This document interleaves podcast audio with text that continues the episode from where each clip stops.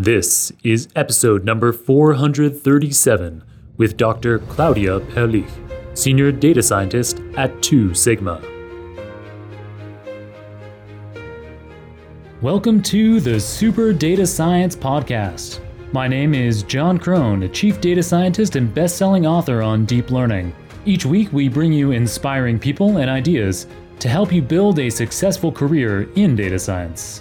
Thanks for being here today. And now let's make the complex simple.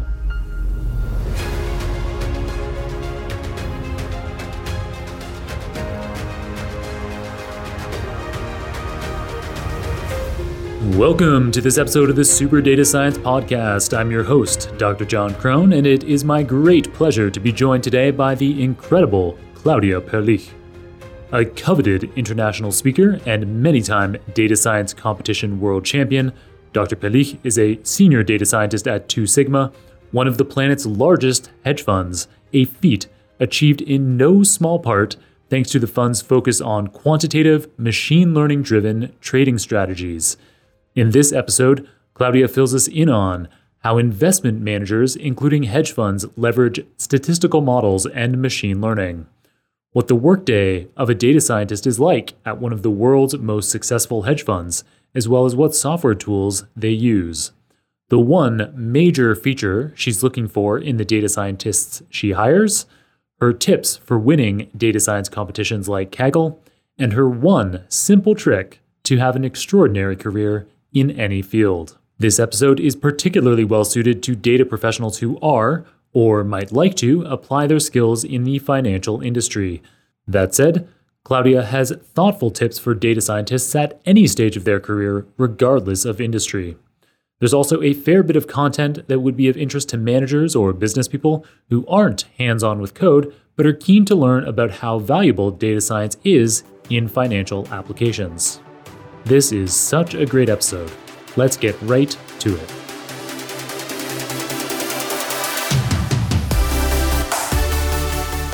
All right, Claudia. Welcome to the program. How are you doing? How has COVID been for you? How's the lockdown been in 2020? Well, first off, thank you so much for having me. It's a great opportunity to talk to you. On the COVID, I think that's actually the thing. You don't accidentally run into friends that you know in Bryant Park and have a drink with. So that sounds like a familiar story.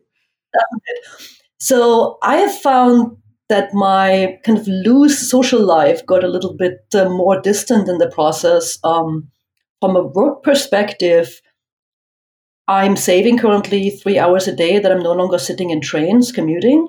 And I have felt that, if at all, it might have improved my productivity and even given me the chance to get into more technical work that I never really had the time in between meetings and the usual bustle of the office.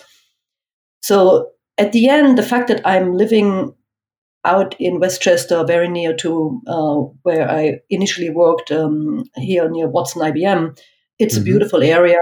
You can go out there. You can go for hikes. It's all just in front of the door.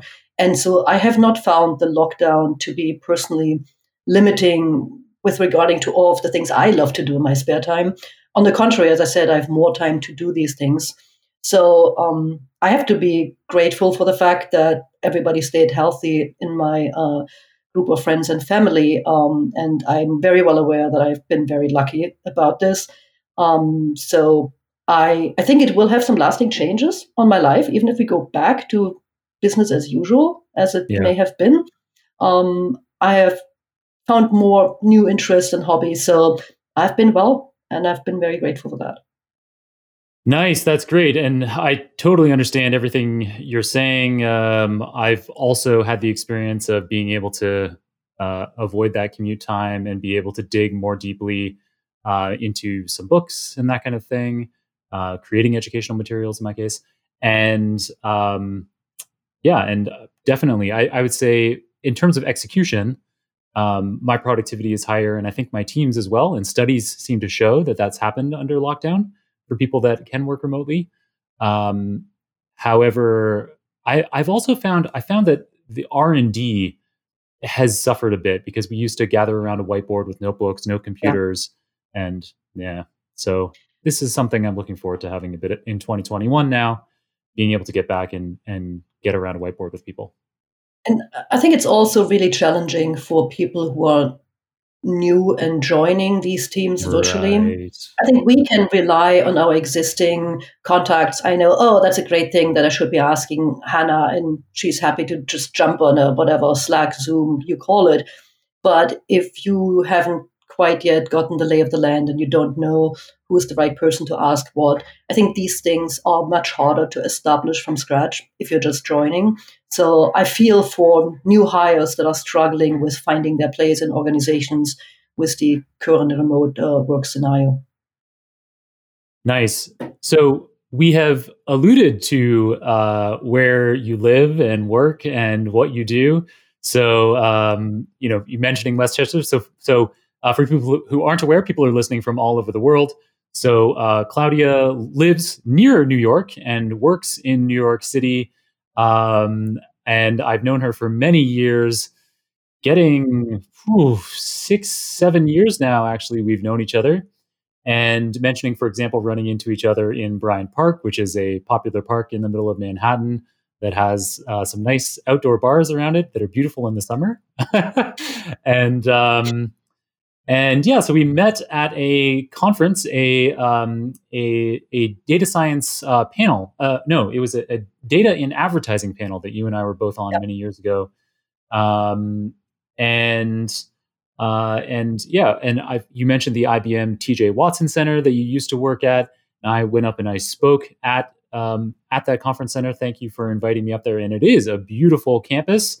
But the best part of going up and speaking at the IBM TJ Watson Center in upstate New York by Claudia's place was that I got to see her with her gigantic horse, which, if I remember correctly, is named Monkey.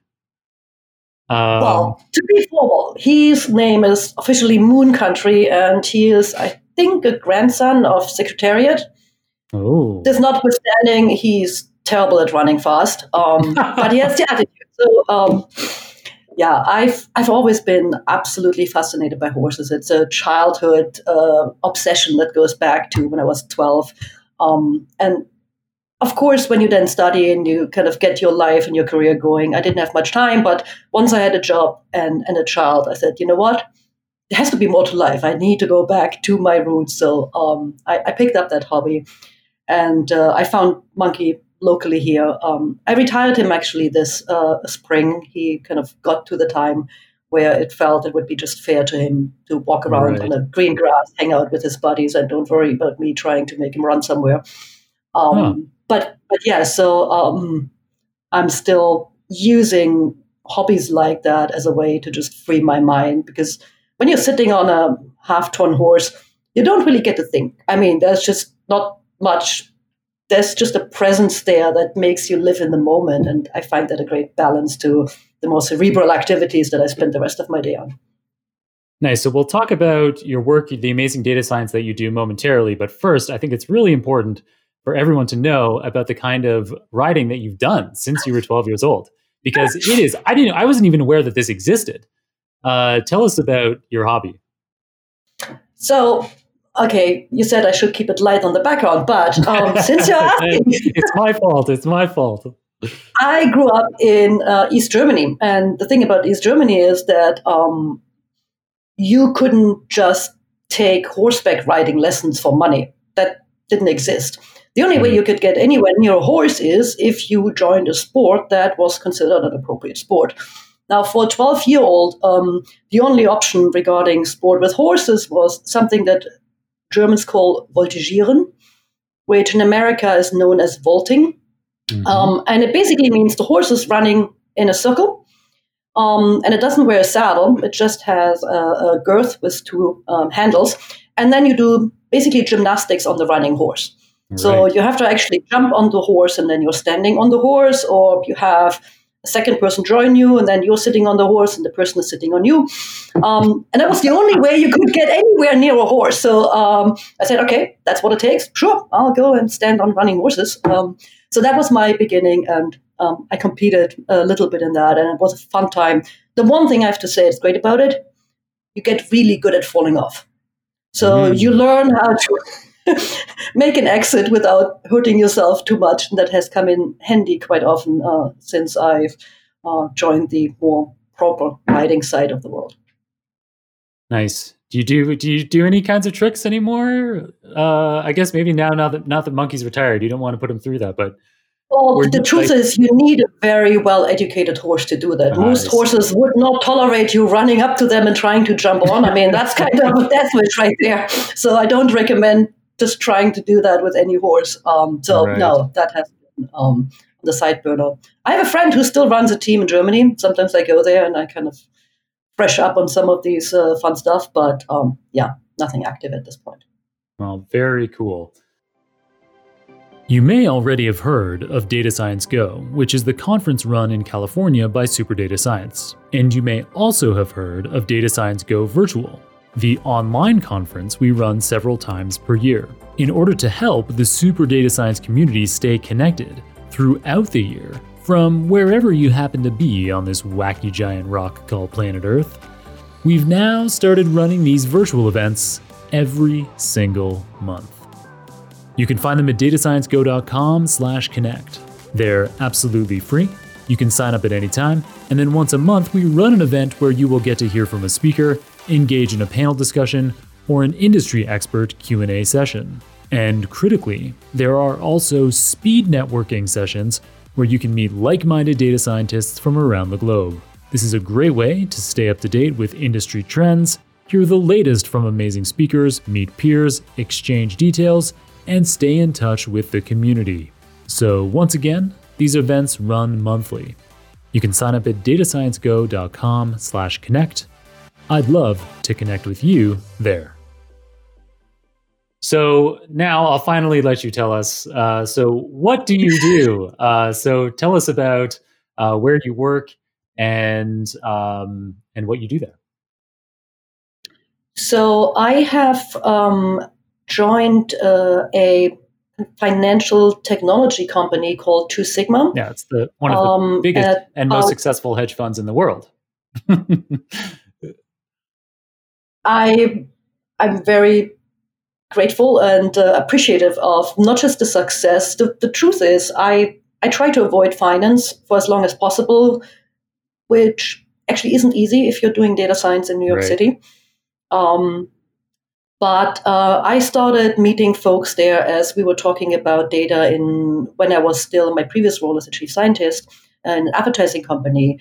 And I was really impressed by the sense of they call themselves the nice geeks. And I think that's pretty appropriate. So I didn't join them for the success as much, the fact that they're really incredible people. And it's a very nice working environment where you feel that are trying very hard to find a balance between intellectual property and the competitiveness. After all, we are building financial products, and some amount of secrecy and protection of ideas. And on the other hand, as you say, the absolutely invaluable brainstorming session on a whiteboard where really good ideas are only born as you're working with people who think differently. And so I joined Two Sigma, and over the first year, we decided to build a team that's called Strategic Data Science. Cool. I didn't know this. Now, the truth is, I would say more than half of all the folks working at Two Sigma are data scientists. That's what they do. They may not call themselves that, but kind of the naming issues around data science aside. So this team has a pretty broad mandate, and it was maybe somewhat motivated by the breadth of experience and interest that I and Drew Conway have. So Drew joined about a year later, and many of you may have heard about him as well. And that team is still fairly small. Think of it as a little bit of an R&D incubator within the kind of primary focus of the company, where we have some freedom to explore some more higher hanging fruits on the tree that might take more time than more of the kind of direct pathways into kind of the financial industry and data types. So we work with more out there data sets. We are also collaborating with a number of affiliates. So Two Sigma isn't only working in trading in the financial markets, but they also have a venture group and they have a team that is interested in private investing. So there is a constant exploration of what are some adjacent areas of growth where the primary competence around data and modeling could be brought to bear. So we are working with some of those teams. What's really fun about it is they themselves then have venture companies that may need the occasional data science advice. So you get to work on a number of different projects there. So that's part of the mandate, is also to support these affiliates and help them understand what the best way forward is and how some of the resources that we have can brought to bear. So that is the second piece of the mandate. And the third is things like talking to you, doing some public-facing activities. We're going to conferences. And the understanding is that on some level it's giving back to the community. It also obviously helps reaching talent that may otherwise not have considered exploring financial industry as such, and just good citizenship. And a very interesting area on that is, I'm not sure if you know about Data Clinic. No. It is a small team within Two Sigma that the model is similar to what DataKind does. So they are partnering with nonprofit organizations. Right. And then explore opportunities where some of the employees at Two Sigma are volunteering their time, whether this is engineering time or data science time, to build solutions and systems based on data for nonprofits. But the team is also doing some great work with open data. They are participating in the New York open data conferences on a regular basis. So that has been another area that I've been really excited about and participated as much as I can myself. Sounds like some pretty nice geeks. Yeah. Very nice. And you mentioned Drew Conway. That also reminded me of another kind of celebrity data scientist alongside yourself and Drew that I believe was until recently at Two Sigma, Wes McKinney. And so he is, for people who aren't aware of him, you've almost certainly used his software, because he is, and you can correct me if I'm wrong on this, but if I'm remembering correctly, the founder and primary contributor behind the Pandas library. Absolutely. Yeah. So he actually interviewed me at Two Sigma when I was being interviewed to join Two Sigma. He left maybe a year ago, and I think he wanted to focus even more so on the open source development and extension of his software, and but he has been closely partnering. So we are still working with him, and we're using a lot of his developments, and even have like direct collaboration to the extent that we're looking for extensions that seem to be useful to us. And I think this is public information.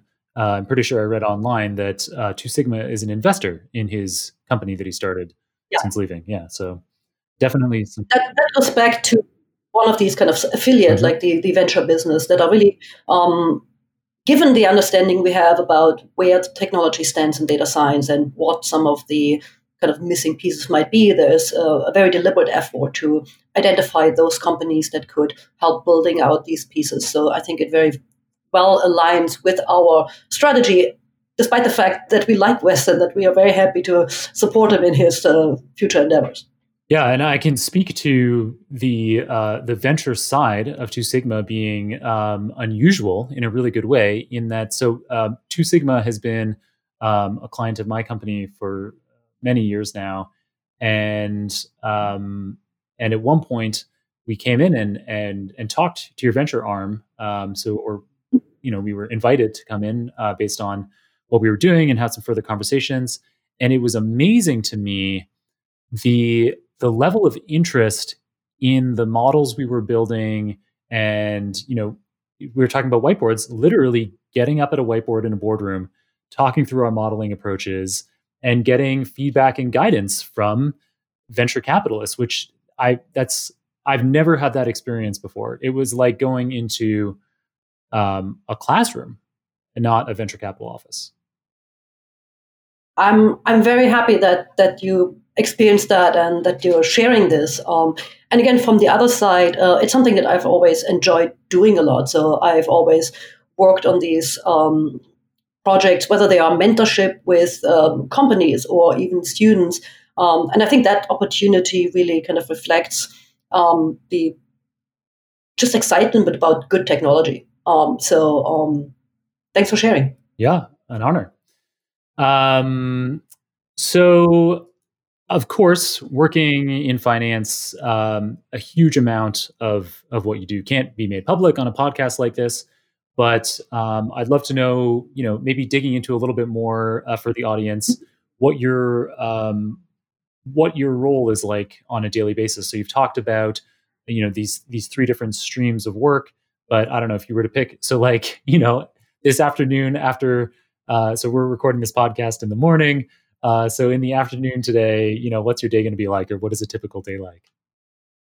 Oh, so today happens to be a day off because I can only take 15 vacation days over to the next year. So, but if it were a regular day, so I think it might make sense to put for those folks who have not as much experience with kind of the financial investment process, a little bit of a structure around that. And the way I like to think about is there's typically at the very front end where you have ideas about hypotheses from a really scientific perspective of what makes things work well, like what makes things grow, what could be having positive impact and success. And so you think about actually really fundamental economics. What are the drivers? Are you, as a company, showing that they're hiring, that they're successful as hiring talent? So you're looking at any form of either causes of symptoms that you feel from an economic perspective should have a positive or negative impact on a company. So that's kind of in the very front end that people talk about alpha ideas in the hypothesis space related to success. So we're not talking about modeling returns yet. We're just talking about scientific understanding of how the economic world works. And then starting with that, you come up with a number of ways to characterizing entities and companies and all of that. And these are the initial level of signals. There are many different teams at Two Sigma that are thinking about this, and they focus on very different components. They have different specialties. What happens then is it goes into the next stage. So when all of these signals come together, and they have been validated and tested and all of that, there is an optimization stage where, as a company, we need to figure out, well, how much exposure do we want to the Asian market? It might be that they all say it's great, but how much exposure do we want to take, right? So there are now these trade-offs depending on the mandate of a given fund. And so in that optimization piece, you're now restructuring the signals into a goal portfolio. At that point, you decide, where do you want to be? And this happens in very different timescales. Some of them are much shorter terms, others are much more longer term, but there is this optimization stage that then says, here's where I want to be. And then the last piece is the execution, which shouldn't be overlooked because there are many different ways how you can buy a certain amount of shares in a certain company. And if you're operating at the scale of Two Sigma, you know that A, people are watching what you're doing, and B, that you have market impact. Right.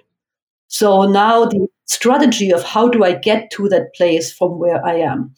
And in all of these components, there are different flavors of data science with different types of algorithms being used. Some are more in the machine learning region, some are more in the optimization space, some may be more in a kind of reinforcement space. So there is really applicability for data science across that whole board.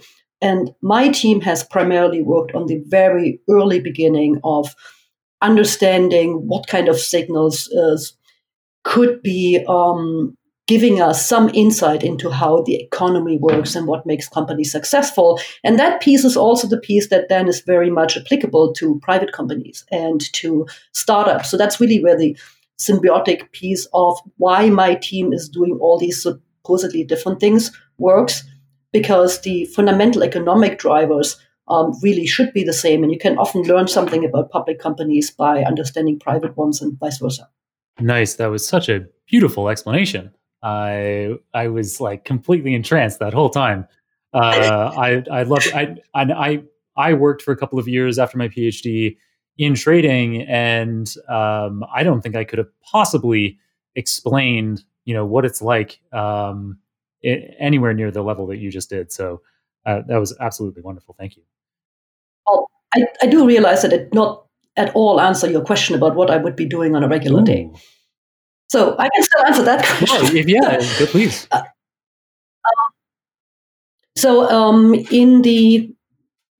In the role that I currently have, it's a very small team, and I've been trying to resist management responsibilities for a while, but I absolutely love the team that I have right now. And given the current size of 3 folks, I feel that the increase in productivity that I get from working with a team absolutely outweighs the kind of managerial components of it. And it feels like a really step forward in my career. So part of my day is I'm connecting to my folks. We have a little stand-up. We used to do it daily, but we've come to learn that we know so much about what everybody's doing anyway. And we have now put it into twice a week. I think when we're all in the office, it's kind of more natural to just grab each other over a coffee and then talk about what we're doing. It felt a bit artificial, so we have scaled it to twice a week. And then typically I'm picking up whatever I'm most excited on working on. It could be a little component of a piece of work that one of my team members is really focused on. And it could be something like, our entity matching of company names is still only at 95%. Let me try to figure out why not throw it into some kind of embedding or distance learning thing and see if that works. So I'm picking up almost the most R&D things that often don't work, but occasionally they do. So if I get to devote 2-3 hours of my day, I might pick up some embedding and do some things that is really useful to one of my team members. I might have a meeting where we're going over a model and understand, shouldn't it predict a lot better than it does? So there are kind of the technical sides to it. And other than that, we have a number of kind of ad hoc insight things. So we have been writing this newsletter on COVID observations. And it's really fascinating how you can look at both public data sources. So part of my day is scouring for relevant other new data sources, whether this is public data or vendors that I hear about that could be of interest. And then kind of thinking about, how can we share this, actually not for a direct financial model, but understanding maybe just the risk landscape of how COVID is changing the economy. And maybe there are some markets where we don't know where it's going, but maybe we just don't want to be in that risk space at the time. So I've been tracking, for instance, how globally the movement of goods has changed under COVID and how different economies, there's a staggered effect that it has on different economies. And that also means that there's a bit of a shift in the market share. Because if you were there at the right time when somebody has a lot of demand and some previous very big supplier is out of commission. So they're interesting dynamic observations. And even if we can't really predict where this will be in a month or two, it might still be interesting to observe these in terms of the scientific understanding of the economy. Nice. And when you say newsletter, that's a public newsletter? That is only public to the Two Sigma environment. So no, it's not going well. I see. But for a financial company to send an email with insights to everybody in the company, that is quite spectacular in terms of amount of sharing that's going on there. So yes, it's not quite a newsletter. That sounds super interesting. I wonder if people would, like to have access to it. I mean, I'm sure lots of people would like to have access to it, but I'm not going to try to give them a URL to do it.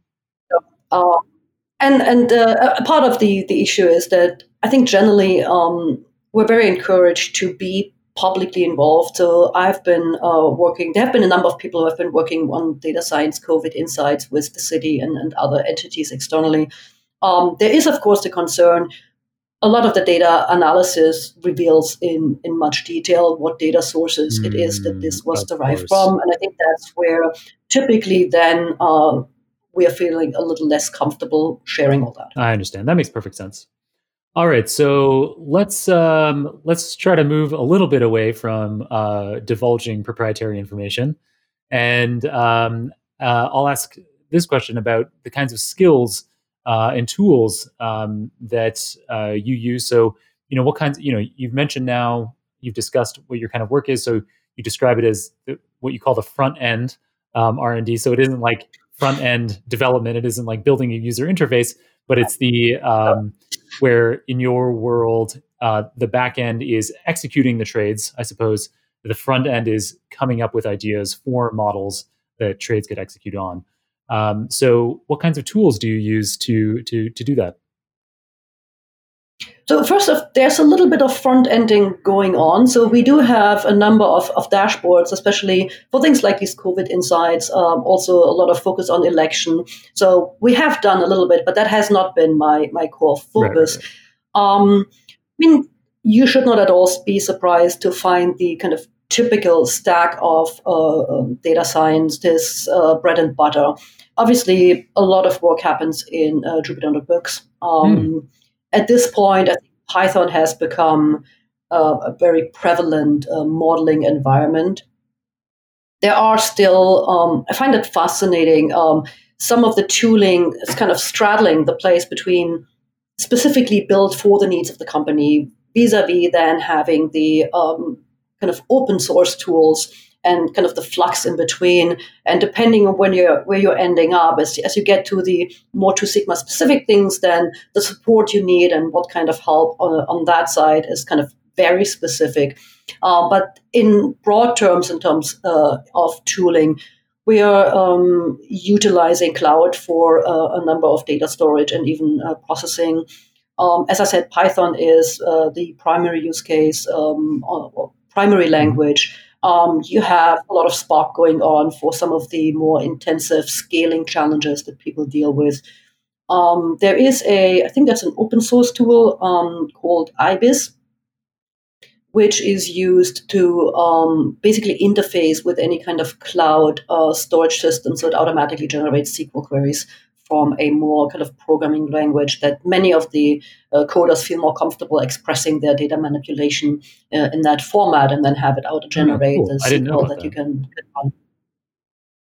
So, I think that's broadly speaking where most of, I would say, 95% of what I call front end. Now, truth is, we have folks that write code in R. You know, if you're really good at R, if you want to do your research in R, go for it. So it's not very prescriptive on the ideation side. I think once you get more into the productionalizing it and making sure this runs then on the schedule and so on, I think there's a lot more consistency and requirement. But on the R&D side, I've written the occasional Perl script. Not that that's something that I would recommend anybody to do, but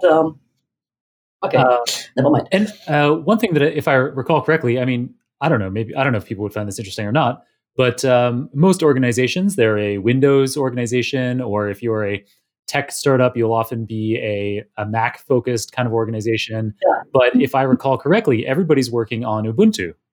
Is that right? Am I misremembering that? I thought for some reason. So let me tell you what I work on. When I joined... And then you can draw conclusions from there. When I joined Two Sigma, we were just in the process of allowing people to work on laptops. And that was, from a security perspective, a significant concern, because so now you're moving with this. You could be sitting in a coffee shop. So the concerns of security around the potential of having proprietary confidential information. And by the way, this is not just because we want to be secretive. I mean, there's a lot of regulation and around what we should and shouldn't be doing, right? So it serves more than just a let's kind of contain our ideas. And so at that point, we now started to being able to work on Windows-based machines, laptops that we could move around. I see.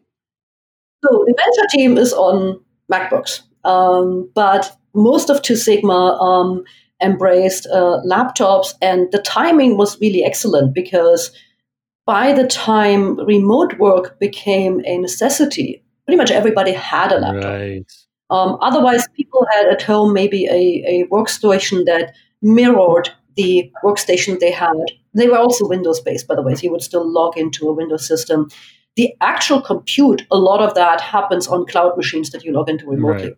And whether you now just go in kind of behind and open up a notebook on your, or whether you actually go in there with a full X terminal kind of view, a full view, I think that's a matter of taste. So yes, most of the compute is clearly on Linux, and I have no idea if it's a Ubuntu or not. But I don't know why I had this. It's obviously a mismemory of everybody working on Ubuntu. But.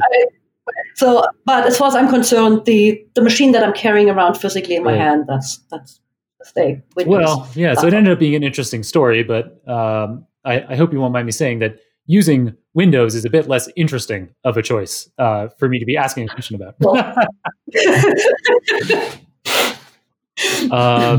So that's great. So, now we've talked about what, you do on a day-to-day basis at Two Sigma, in a broad way, the way that you approach financial markets.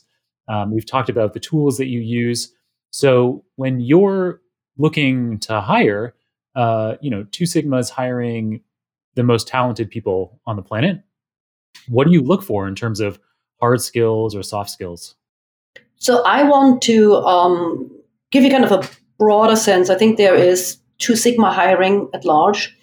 And then there is the more specific need that I feel I have for my team. And there's a little bit of a difference. There's the constant balance between good financial understanding and being able to have like hypotheses about economic factors and drivers. And on the other side is diversity of thought that when you do get to a whiteboard, you really have somebody who can challenge you and can bring very different kind of orthogonal thoughts. If we're all thinking the same thing, then that signal really doesn't give you any way of managing risk or anything. So there is very strong emphasis in getting diversity of thought and hypotheses. And we're measuring how kind of different your ideas are once we get to a point where we're having the signals.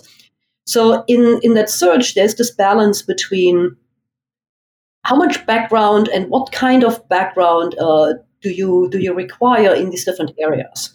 One thing for sure, we are a technology company. So I think once you are on the modeling side, you have to be able to code on some level and be able to do data analysis. So in the more executive, like if we're looking for advisors on certain roles, that's not like once you're reaching a certain level, but let's talk about normal hiring in terms of skill set. Compute is definitely necessary. Then in terms of background, I personally have really tried to find the non-usual suspects. So people with background in library science or your pure econ, or Drew himself came from social sciences. So I personally have found kind of that mixture to be really interesting and make for great conversations and great innovation. At the current moment, I feel that I've gone so far out of my way with that strategy that I probably should hire somebody who knows more about finance than I do. So in terms of really then connecting your hypothesis to how it would affect markets, that piece. So it's really you're looking for these missing building blocks. And so when you are talking to the HR team, I'm trying to describe to them as clearly as what I'm looking for. And then often we're discussing, well, where do you think these kind of people are working right now? And what kind of background should we be looking for? So it's actually a very closely involved relationship that we have with our HR teams as we're describing who we want And then even, I really want these type of people on my lineup to talk to that person, because actually I can get help if the Python programming isn't really up to par yet fully. I can get somebody to mentor that. That's something we can absorb right now, but we're really looking for that skill to complete our team's skill set ultimately. Right. So this has been, it's not like cookie cutter, you go out there and then they're coming in. There is a good amount of involvement and thoughtfulness in terms of what skills would complement the team that we have. Nice. That's a great answer, as all of your answers have been. And so kind of following on from that, either at Two Sigma or even just in the broader data science or machine learning market, where do you think the field is going? Like, what kinds of skills should people be getting now or in the years to come to be as hireable as possible? You know, it could be at a financial services firm, at a hedge fund, or even just more generally. I love that you asked the question, and I've been struggling with a good answer to that question as well, because I am currently teaching as an adjunct at NYU in the part-time MBA program, and you are always one of the absolute favorites when it comes to this. They love you. I have the honor of doing a guest lecture in Claudia's course at NYU Stern, and it's so much fun to give. I miss being able to do it in person, and I can't wait to be able to do that again, because there's from the last time that I came and did it in person at NYU, there's half a dozen people who I still see popping up regularly on LinkedIn, and it's so easy to remember. Oh yeah, that was a person I met that night. And so, well, thank you very much for saying that. But yeah. No, absolutely. So the moment it's back in person, you'll be back in person. Great. And so what's interesting about that gang is they are not what you would understand to be regular data scientists. They're on an MBA program, and they are really looking to understand more on the conceptual level, kind of what are the opportunities, where is this technology really valuable, what are the fundamental limitations. So it's slightly different than the question you ask, but one of the things I have found to be difficult is to assert a certain level of real data intuition, and let me try to quantify this somewhat. There is, I think there was recently a blog. I'm happy to share that I found kind of pretty spot on. There's the ability to look at an analysis or a data set and say, you know what, it just doesn't quite smell right. The performance is too good in some ways, or there are certain ways that algorithms behave, like the relationship between the performance of the logistic regression and the tree just doesn't make sense. They shouldn't be that different, or they shouldn't be that similar. So there is, on the machine learning side, but also just on the sheer data analysis, a level of skepticism that you look at data and say, well, this might be data, but it's probably very far from the truth. And that curiosity to understand what might be going on. And I've been talking to one of my team members, and I try to express that. It comes from a friend of mine. Before you do any analysis, I want you to have an expectation as to what to find. Classic scientist behavior that scientists, I think, seldom actually have. First, think about your problem. Think about, for any answer that you're looking for, first, what you expect it to be. And then if it's not that, you have to figure out why. And there are two possibilities. Either you learn something about the world that you didn't know and you are better off, or you figure out that something is wrong with your analysis or the data. So it becomes both an opportunity to grow and a kind of a guardrail for analysis. And I have struggled even with my own teaching efforts. Kind of, how do I convey that? How do I get people into the habit of doing that? And this is something where I think on an educational side, as much as I love the ability to take online courses and to learn a lot about the methods and the math and all of that kind of exciting stuff, when it comes to thinking deeply about what your data should be, that is a data set that it's not a benchmark data set where the only goal is to beat the current or get within 5% of the current performance. And then being able to say, look, this is really not likely to be right. And the data set, you often end up having to significantly refactor it, throw half of it away. So that process in terms of understanding data, as well as on the early piece, it's very easy. Oh, I just need to build a model to predict default. Well, maybe, but do we really need to look all of them? Or are some of these default cases really not appropriate? I recently did a project in the medical space on kind of a side effort where we're looking at hospital readmissions. And I just don't understand enough about medicine. And it's not just about building a model that predicts whether the person shows up again in hospital. You need to actually understand how the process works and why people go to rehab. And if they go to rehab, it's coded as a hospital, but it doesn't mean that they got readmitted. So it's kind of simple stuff of that sort that where communication skills and the ability to reconnect the fun modeling piece back to what are we trying to achieve here. I have found that part to be the hardest to evaluate in candidates and also the hardest for candidates to do well on. We find a lot of candidates that get screened and that get 100% on the coding test. But they seem to be entirely uncomfortable with questioning real-life data sets that are not kind of prepared. And of course, just telling somebody, oh, you need 10 years of experience, that is not a fair answer. I think the real question is, how do we help educating those kind of skills in the process, and how do we build a better sense of evaluating them?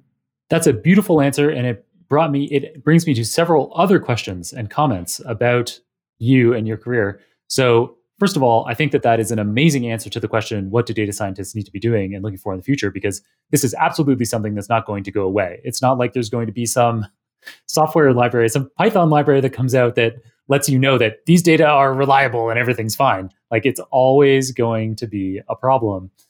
And so I think that is a focus of your course at NYU. I think that's something that you talk about a lot, is where things can go wrong.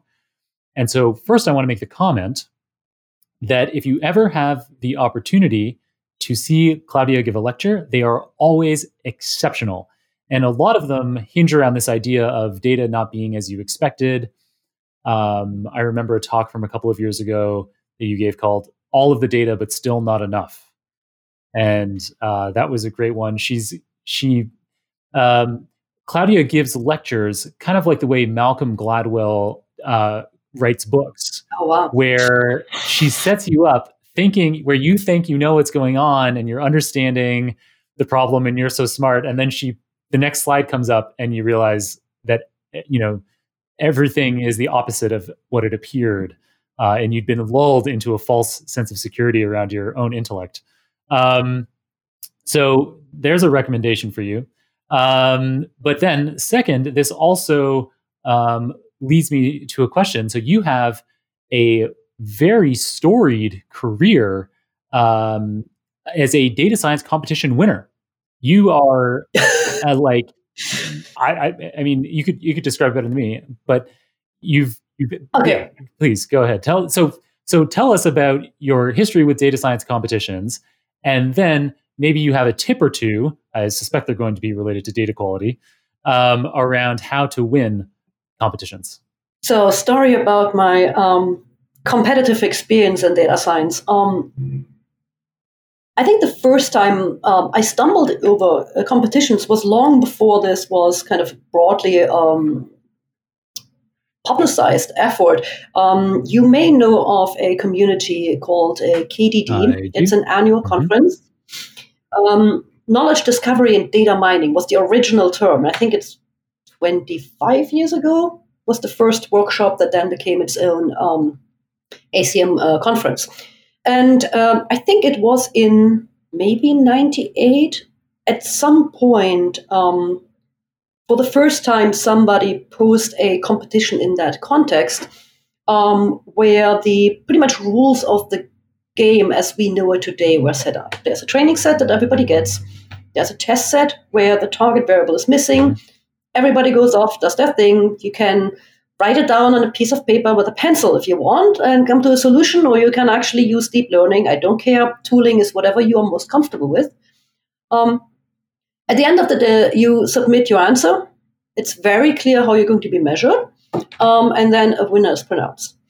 I think this idea actually goes back. There was a Santa Fe time series prediction competition where one of the tasks was to finish an unfinished piece of music using computers. So if you're interested, that was run by Neil Gershenfeld and Andreas Weigand. Wow.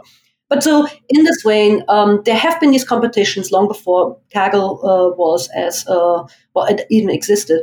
And so KDD has been running this ever since the late 90s. And so at IBM, I got involved in the years 2007 through 9, being a participant. And our team happened to win those 3 years in a row. Like happened to. There's some luck involved. Yeah, so at the time, I think one was about Netflix data. You probably know the Netflix Prize, so it was the same data set, but on a different task. There was one in the medical space on breast cancer detection, and there was a third one. I think it was also in the that was in the telecommunication space where you predict churn. The piece that you're alluding to, and that's kind of the story I like to tell about this. I won pretty much every single one of them, not by having the best algorithm or the fanciest algorithm.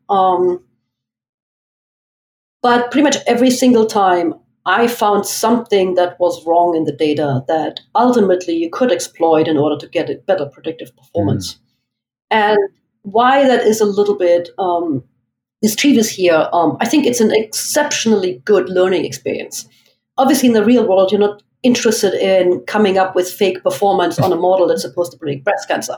But the ability to spot that this data set has a certain underlying structure where, in the end, the patient ID is predictive. And that goes back to the expectations. It should not be.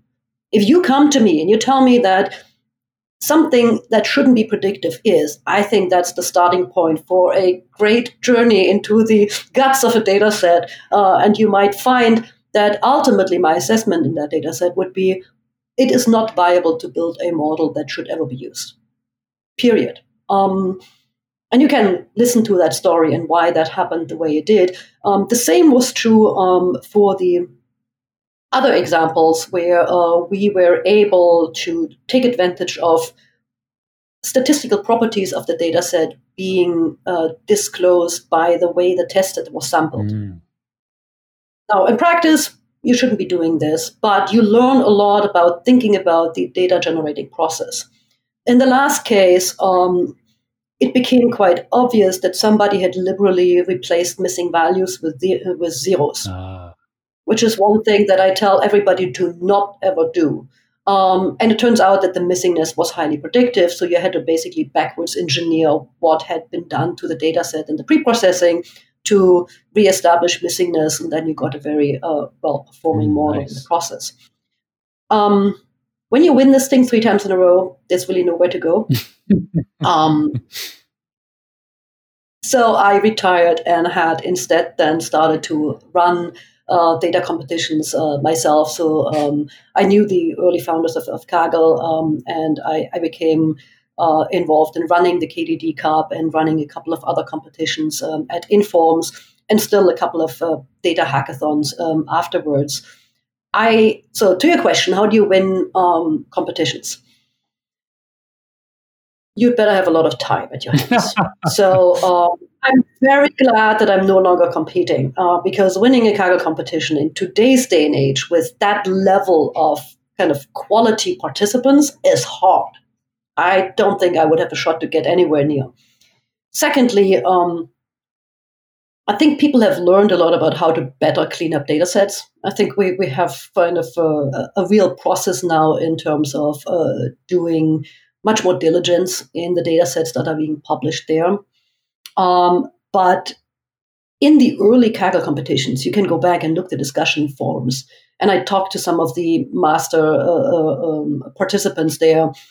You still had exactly the same problem, that almost every data set had some form of what we call leakage, meaning there is something that is sorted that shouldn't be. And because it's sorted, you can find out where the holes are. These must be the pieces of the data that were pulled out for the test set. So things of that sort were extremely pervasive.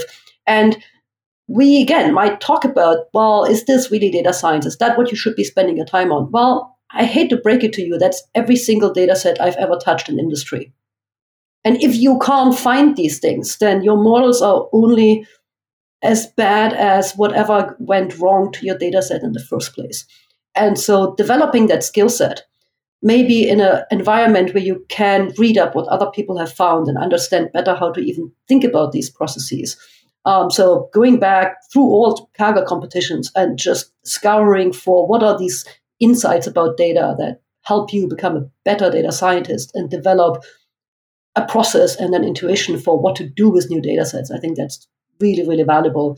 And as you say, as I said, I'm not sure I can compete today. Part of it because I'm not as nearly as well versed in some of the really exciting new technologies around deep learning. I'm kind of old style modeler. So I do not want to reduce the relevance of the algorithms that have come an incredibly long way since I left that playing field. So you have to be a good machine learning practitioner. It's just the data piece that you can still probably gain a lot of skills. Nice. That was a beautiful answer. So informative. Thank you. Did you know that I once won a data science competition that you created the questions for? Which one was it? It was in San Sebastian, the ICOM Global Summit. Of course, yes. I mean, so that's the opposite of what you're describing, where on Kaggle, you're competing against tens of thousands of people. I was competing against, so I was on a team, first of all, and I was competing against three other teams. So it wasn't a huge field. We won by the extremely narrow margin. And I must admit that, so on my team of four people, I was not the reason why we won, for sure. In fact, I specifically, I remember we were in this beautiful hotel in San Sebastian. There was the professional, what's the name of the professional football soccer team there? Now you're definitely getting into a no interest zone. Well, sorry. Their head coach was living in the hotel, and I would wake up very late and miss the beginning of the conference, and so it would just be me and him in the having breakfast in the morning. He used to coach Manchester United. Anyway, I'm getting. So San Sebastian was the ICOM that I didn't go to. You were there, Brian D'Alessandro and I were running the competition, but I was not actually in San Sebastian. Exactly, you weren't there, but your competition was. So Brian was, you'd come up with the data set and the question. And anyway, I went to bed the night before the results were due.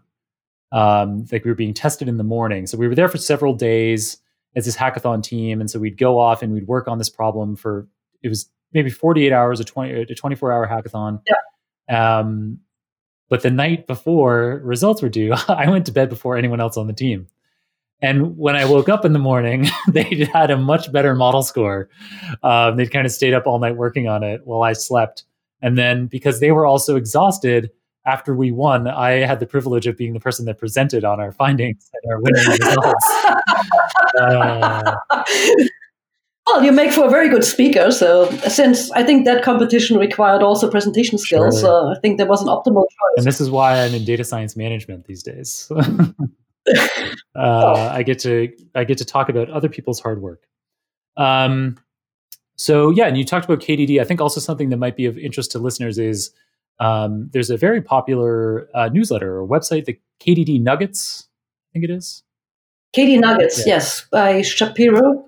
Yeah. I think it has a little bit of that blend of the old style kind of academic focus. It's a little less industrial. and it has a lot of structure around academic events. I found it to be a really interesting source of some of the less flashy updates on technology. And I encourage everybody to check it out. Nice. So another great practical tip for our data scientists out there. Well, so I've now let you talk about everything about today and the future, but I haven't let you talk about your past at all. So maybe now would be a good time to kind of let the audience know how you've ended up where you are today. I mean, I can kind of, with the level of success that you've had in your career at anything that you've done, it's interesting to me that now you have made the choice to work in finance, which is just in the last 2 years that's come about. Mm-hmm.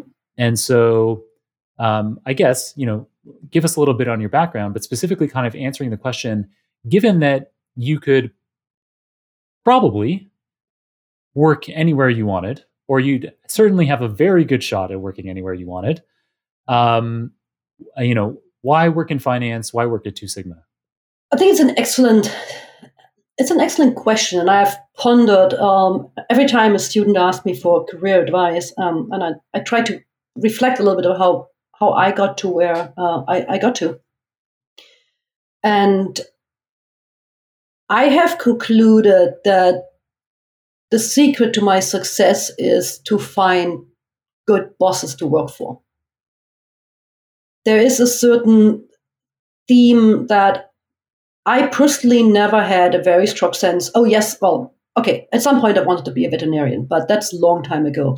But I never had very clear goals for my career. I felt like I really enjoy what I'm doing and I do what I enjoy.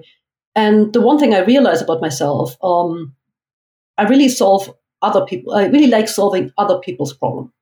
I don't like to, quote, find my own problems to solve necessarily.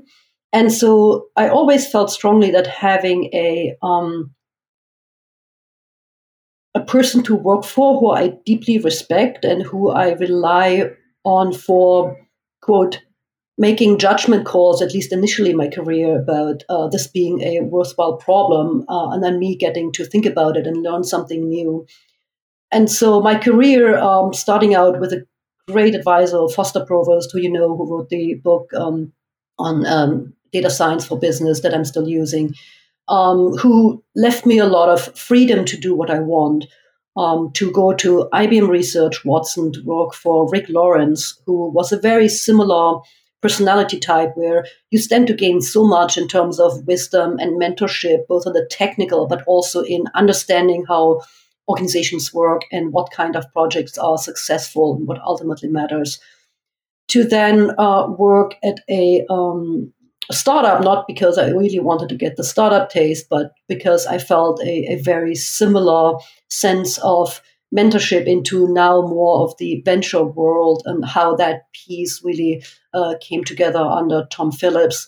So it's really weird, but I feel like I've picked the people I wanted to work for much more so than I picked what to work on specifically.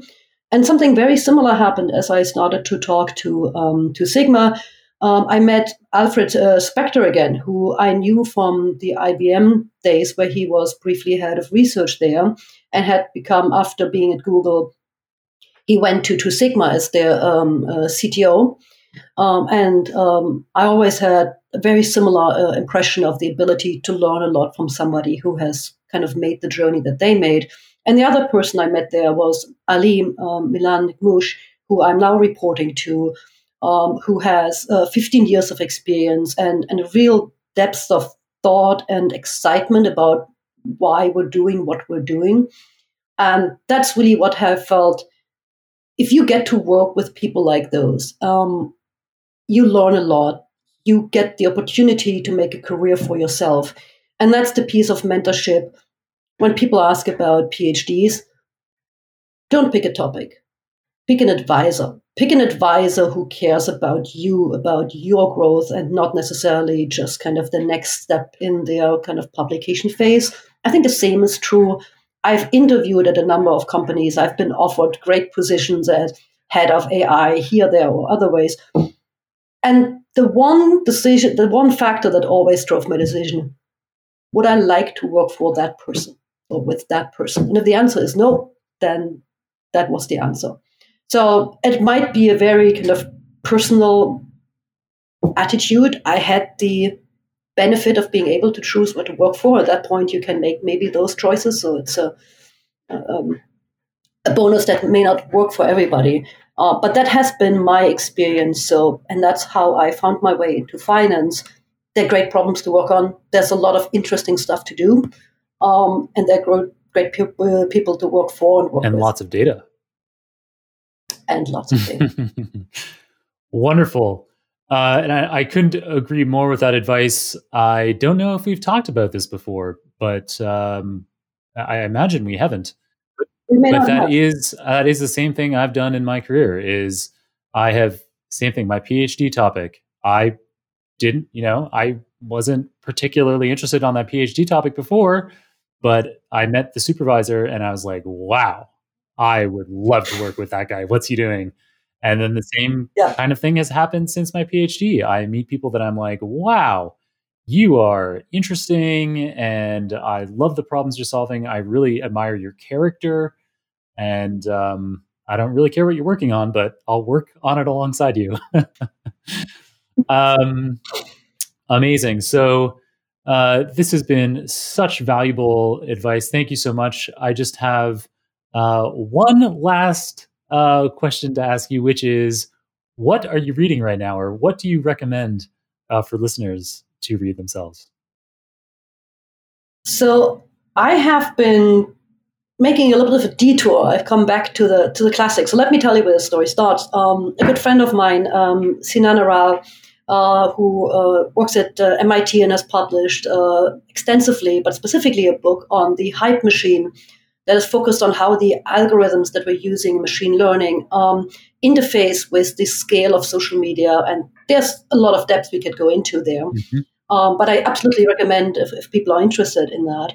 But what it brought me back to is the original thoughts around memes. And I went to kind of find the source. And I had read Richard Dawkins' Selfish Gene maybe 30 years ago. And I found it absolutely, it totally changed the way I thought about a lot of kind of these processes.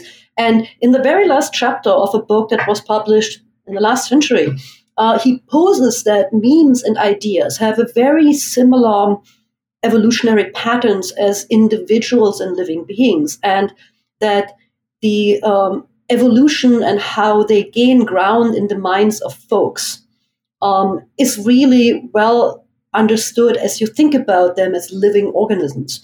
And that really came back to life in the current discussion we have about the hype machine. So I would absolutely recommend everybody kind of go back and pick up that classic from Richard Dawkins and the interconnectivity of how things work that is similar to what happens in biology, to what we are now desperately trying to understand in terms of these pieces of information that are recommended by algorithms and then get shared by our participation in that system and how it evolves and how it shapes our understanding of the world.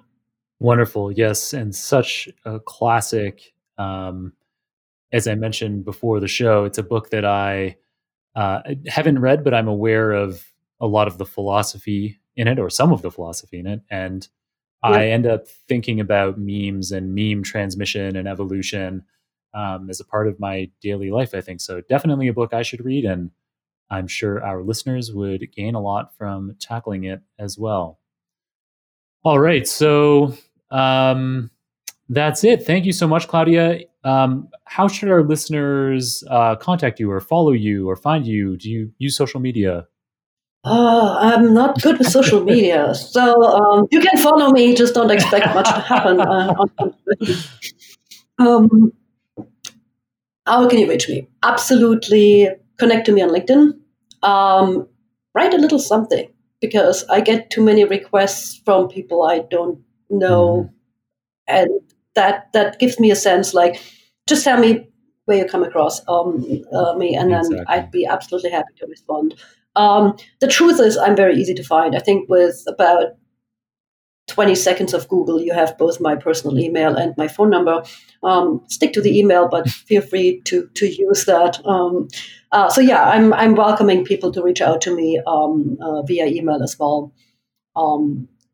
My primary kind of social environment is LinkedIn. I'm not using it very liberally, but that has been always the best way to catch up with me. Nice. Yeah, that has been the trend for me, as well as anybody that I've had as a guest on a podcast.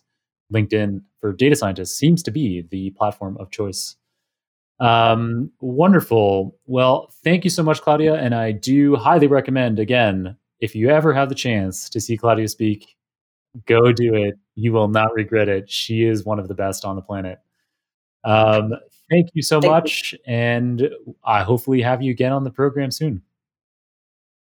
Well, we should switch roles next time, and I will ask you to go into depth what you do. I think you should put this on your podcast. Seriously. Has Kirill ever actually had you as a guest in his podcast? Episode 365. You can check that out. When was that? It was in 2020, maybe spring of 2020. Okay. But yeah, so listeners can check out episode 365 if they want to have the experience, well, the experience of what it would be like to have me be interviewed by Kirill, the longstanding host of the Super Data Science Podcast. Yeah, I feel like we could have just as much fun if I got to interview you, and maybe it's something I should be doing at some point. Well, that sounds great. I would always say yes to any invite from you, Claudia. Thank you.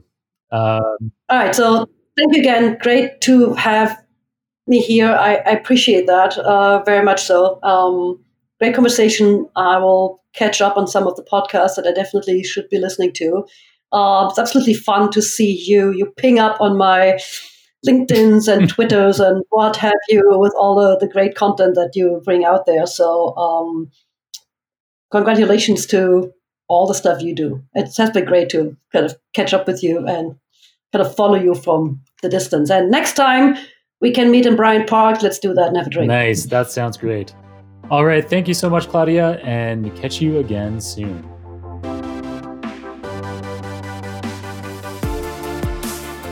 Wow. Claudia's brilliant, isn't she? She has such thoughtful and well-spoken responses to every question. You'd think I provided her with the questions in advance, but she was responding off the cuff and we had no retakes whatsoever. Well, I learned a lot about the leading role data, stats, and machine learning plays in trading algorithms.